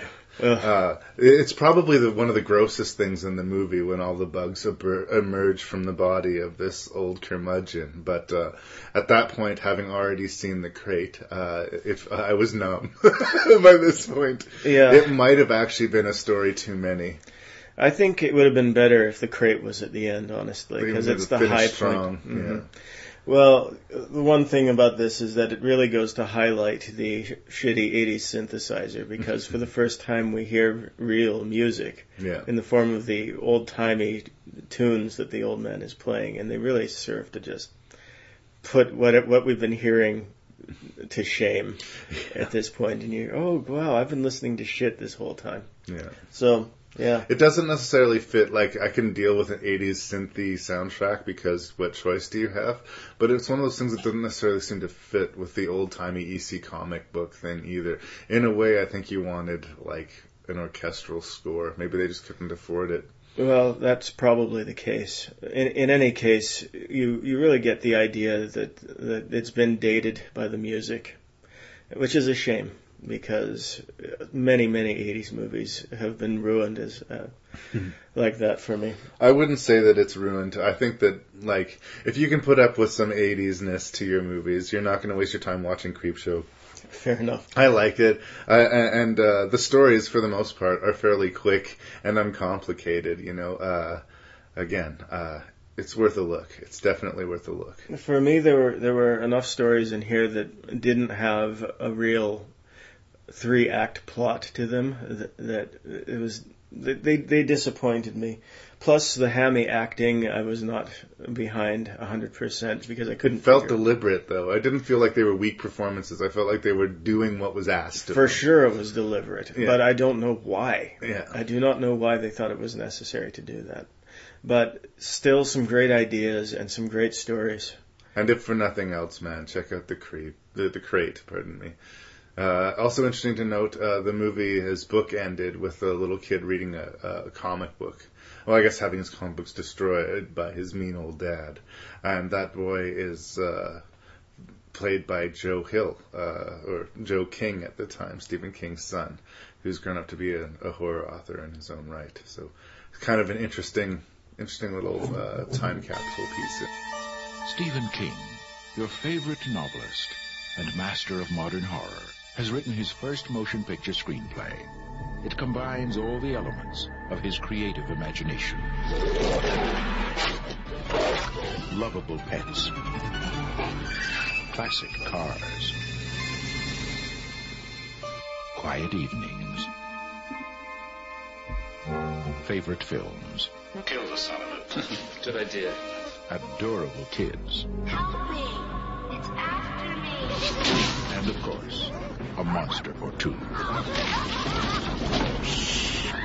Experience a series of electrifying adventures as seen through Stephen King's Cat's Eye. Okay, we're going to stay in Stephen King country for this last review, which is uh, Cat's Eye. And I know what you were probably thinking when you watched this movie. Where can I get the soundtrack? Right? I'm not wrong.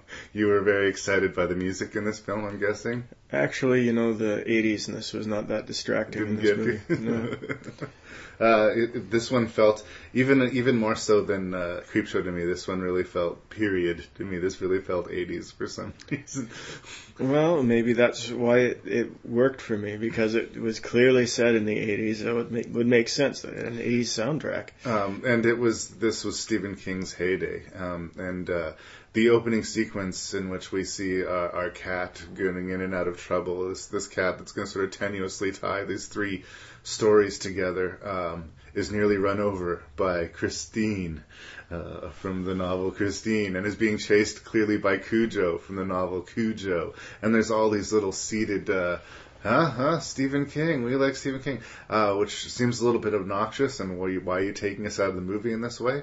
But it's also very fitting because Stephen King does that shit all of the time in his books. He'll reuse characters from different stories, or uh, you know, he will he will reference events from other books, and so uh, you know, I, and because it was the sort of title sequence, I kind of let that go.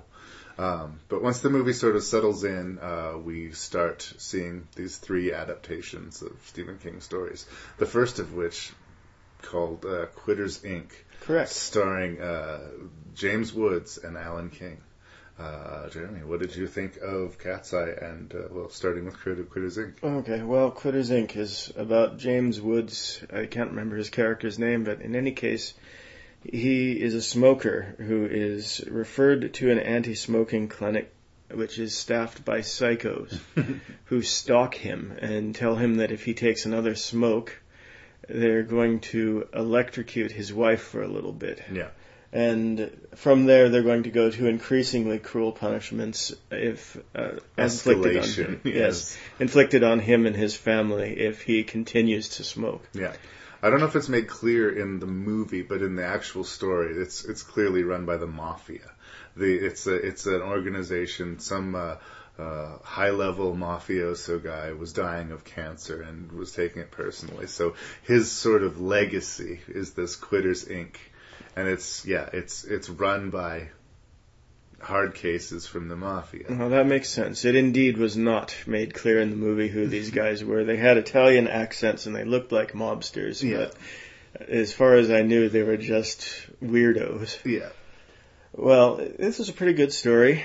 Uh, had a satisfying ending with the, particularly with the twist. I thought. A little reveal there. Yeah. Uh, it's interesting for a few reasons. I mean, uh, it, James Woods is in the central performance, but it's uh, it's using his manic energy to a sort of a different length and used to seeing. You're sort of used to seeing him playing an alpha male in control, sort of calling the shots, and he's rocked back on his heels and fairly desperate for most of this story, which is not typical ground for for James Woods. I liked seeing that. I also liked seeing how different the world is. I, I grew up. This is me, mid '80s. I was, you know, in the height of my childhood. People smoked everywhere, and everybody smoked. Yes. You see this in old news. I remember we were talking about the uh, Exorcist uh, with Terry uh, the other day, and uh, um, the, how the doctor, when they were, were were talking to Regan, was was smoking in the office with her. You just wouldn't see that in a movie nowadays. It's interesting that uh, to see the change in the zeitgeist, I guess. Well, even even the the bars that we grew up with as uh, started attending, we were Yeah. dens of smoking, and it's just everything has changed now. Yeah, it's it's almost like this the story almost wouldn't work today. It had to be set in the 80s for this to work. it's an interesting because point. the the uh, as far as the visual temptation being everywhere, everywhere he looks, there's people lighting up, and it's sort of driving him crazy. And I kind of dug that. Well, I have an uncle who quit smoking entirely, and he, to this day, you know, it's been decades since he's had a smoke, but to this day, when he sees somebody lighting up, he's just got that little addict voice that says, "Boy, that would be nice to have a smoke." Yeah.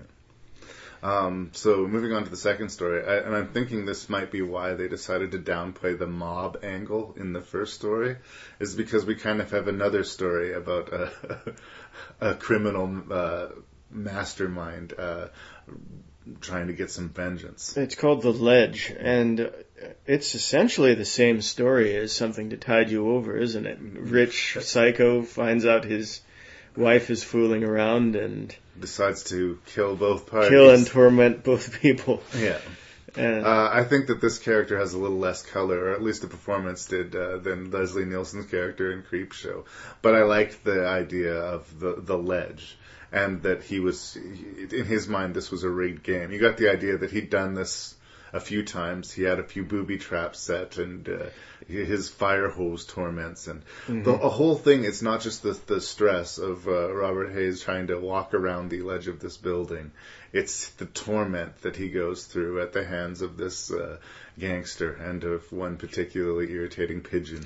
yes, the pigeon. Pecking at his toes as he tries to walk along the edge.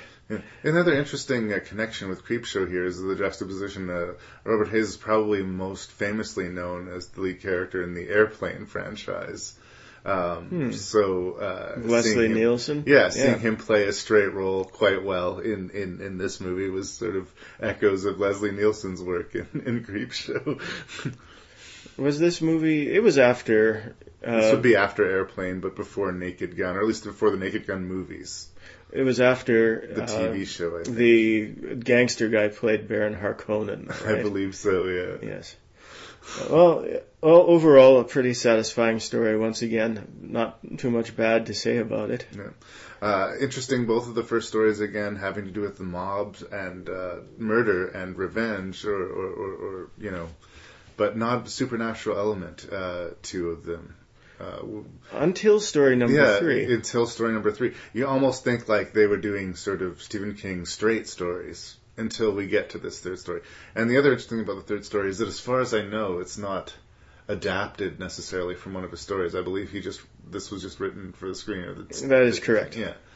Um, and uh, Drew Barrymore, who was a, a big star at the time because of E.T., and who had uh, before this done uh, Firestarter, which was an adaptation of another Stephen King book. Uh, they they try to get her into the other stories here and there. The cat's sort of questing to find her. Yes. But in a way, the film's star, the box office draw to Cat's Eye, was Drew Barrymore. And she does a, a good performance in the third story, which is General. The General. No, just General. Just General, yes. Uh, the cat finds her. She wants to keep the cat. She names it General. Um, and then we find out why the cat has been drawn to her. a hideous, tiny troll is hiding in her wall and menacing her, is stealing her breath Yeah, during the night. And the cat is her nocturnal guardian. absolutely. Um, yeah, it, it seems like the, the cat was almost built to do battle with a creature like this. Yes. this is a pretty neat creature too. It's wearing a medieval jester outfit. Yeah. And it's got a tiny little curved blade as well. Yeah, he looks almost like he could have been like a particularly nasty creature that escaped from the world of Labyrinth. There's something Yeah. puppety about him. There's something like sort of giddy and mischievous, you know. But at the same time, sinister. Yes, uh, the I like the fact that since this was filmed filmed in the 80s, and this was creature was supposed to be a tiny creature, they obviously had to make a set Big that sets. was ten times as big as Mhm. the real life, and have this regular sized guy wandering around in it. And that was pretty fun. It appeals to the strength of Stephen King stories. Like some of them are sort of grounded in reality, and some of them are just absolutely crazy. Shit happens just because it happens. Uh, you know, we have to accept this little troll in the wall because this is the world that we're in. But I also thought it was kind of clever that he stole the breath from the little girl as she slept, because this thing, uh, this sort of idea of breath stealing, is actually associated with cats. There's the superstition about cats that That's if given true. the chance, they would smother older people or children in their sleep. So then you're gonna get to, you start building your own mythology out of this. Well, it's actually these little trolls that do that. The cats were trying to protect them, Mhm. but people as- assumed that it was the cat that did this, right? Uh, as bizarre and weird as it is, it's it's kind of smart too. uh, I, I liked it, but it did seem like the odd story out. Uh, and uh, there's only three stories to choose from in this one. Uh, this one, they obviously was the one they spent the money on, as far as the special effects and the rendering of the creature and the scale of it. Yeah. Um, yeah. Once again, a good story. I guess I have uh, problems with the very end where the troll somehow lands on the record player and the cat knows to turn up the speed and sends it flying across the room. That's a little bit dumb. Yeah. But other than that, uh, a pretty good story Yeah. and a neat idea for a monster as well. Um, and yeah, it did seem a little bit strange that it, that there wasn't anything supernatural before this, but on the other hand, you gotta end your show with a bang. Yeah. Um, the through line, I guess, the connection to these three stories was just really Stephen King, and like the very thinly thing with the cat being involved in three stories. This was a great cat, by the way. I don't know if they used multiple cats, They must have. They almost always do. But this cat or collection of cats, whatever it was, ha- had a real charisma to it. I have to say. Um, A certain star quality. Yeah, I'm a cat man. so. Overall, uh, my opinion of Cat's Eye was it's just a very solid anthology movie here. You can't really point to one of these stories and say that was weak. Can I ask you something? Though? What? Did it scare you? Mm, this, the troll kind of got to me a Yeah. little bit. Uh, that would be one. Of, if, if it's a complaint, I mean, I do like the movie. I think it's good. Uh, it's in the horror section, and uh, I don't know. I don't. I, I wasn't particularly scared by it. Um, maybe if I, you know, saw it when I was younger, I would have been. But uh, I I thought they were interesting stories with nice little twists, and uh, I think that they they suited the length well. I think any of those stories stretched to feature length probably wouldn't hold together but in this little package they worked fine. But uh, I say if you if you're looking for if you're a Stephen King fan, absolutely. If you want you know a good decent anthology watch, that's good. If you want to be scared, I would maybe escort you over to like the VHS or, or you know uh, one of the other ones, uh, Trick 'r Treat or something like that. Well, perhaps uh, a viewer who is not as jaded as us Perhaps would find some of these st- stories a little bit more frightening. Fair enough. We need to we need to see uh, you know people's junk getting ripped off in order to be scared. That's how sad and pathetic we are.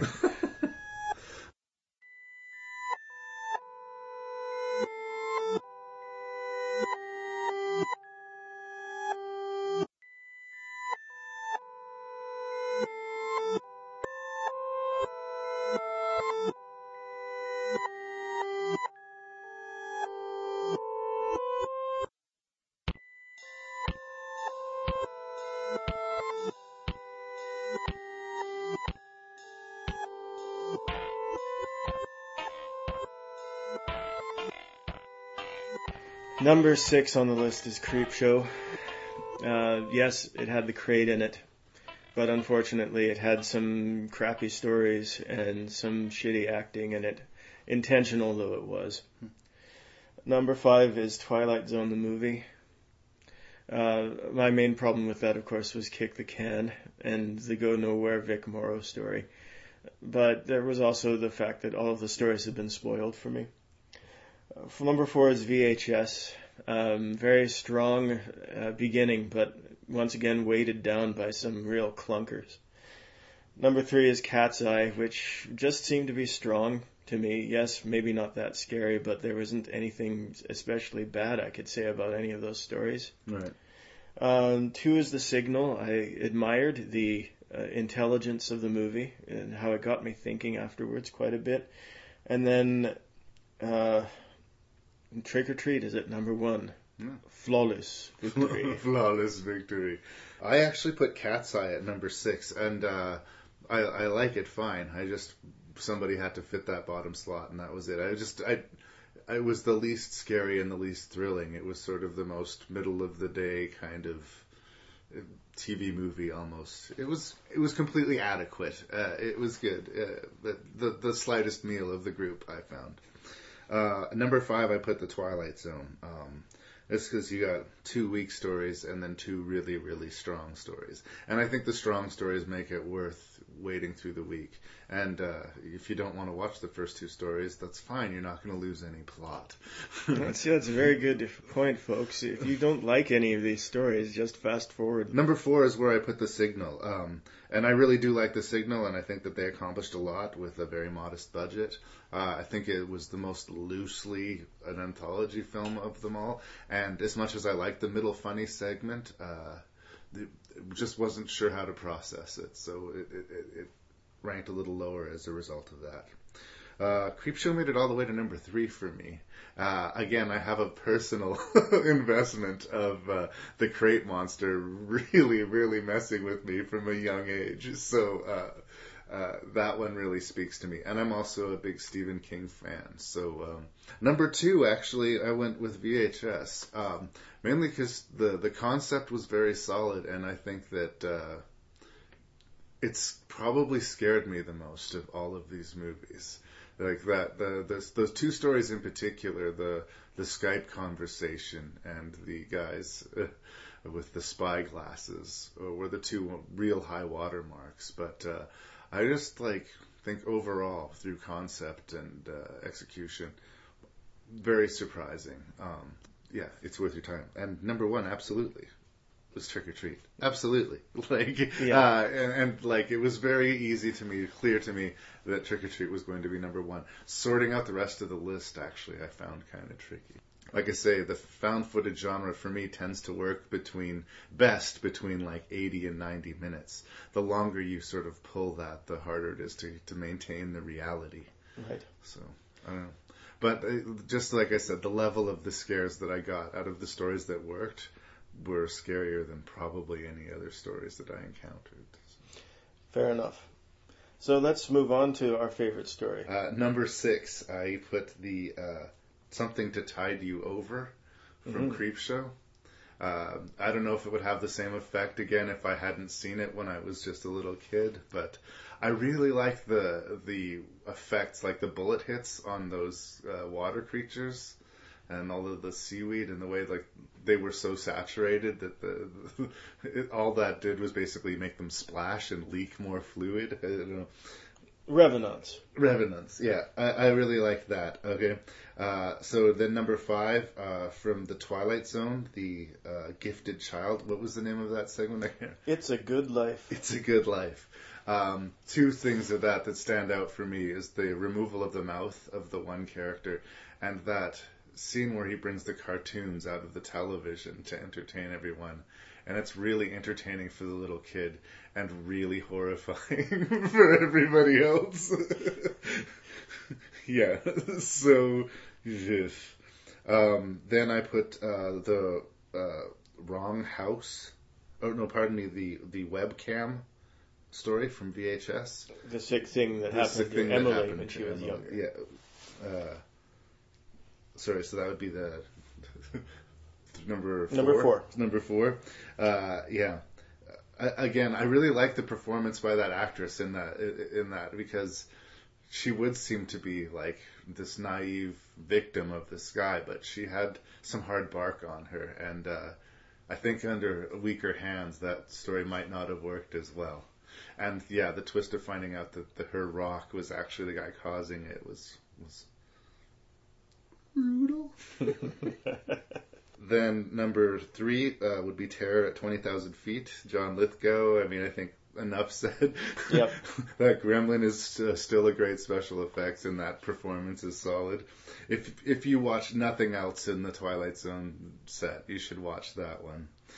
Uh, number two is I like you. the succubus, whatever creature that gargoyle-like woman was in the first segment of VHS, and of course, number one. The crate. The crate monster.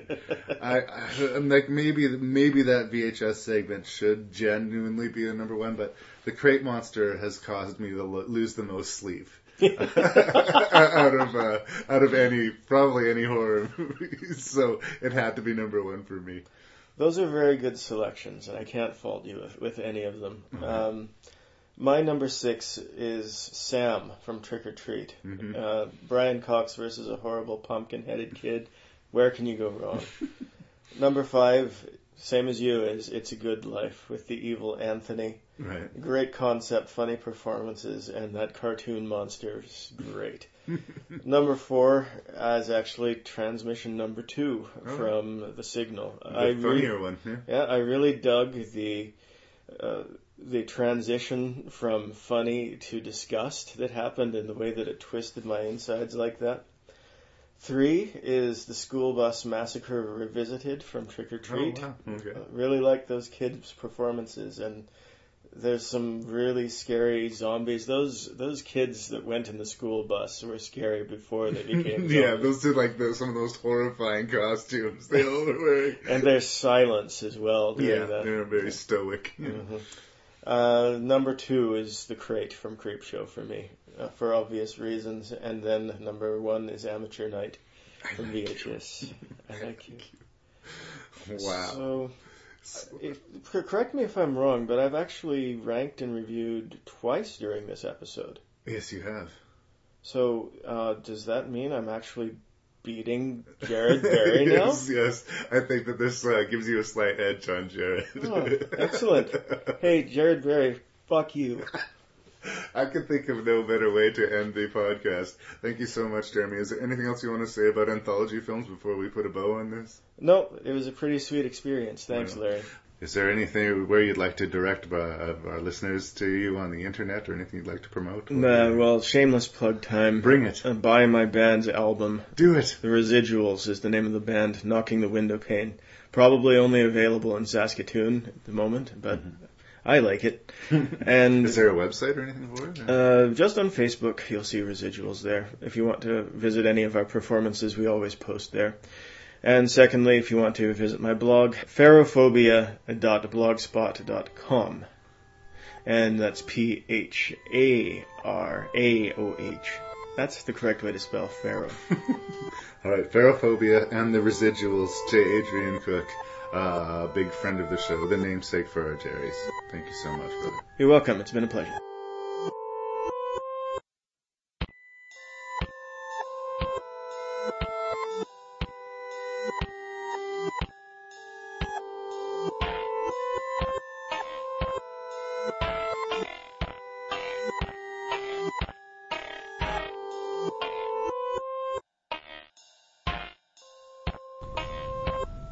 So it was that episode Sweet 16 of Rank N Review came to an end. I hope you enjoyed that, and uh, thank you very much for listening. If you'd like to give me some feedback, let me know what I or Jeremy got right or wrong. You can do that at ranknreview at gmail.com. That's R-A-N-K-N-R-E-V-I-E-W at gmail.com. My name's Larry Parsons. I'm your host and random Canadian. Thank you so much for listening.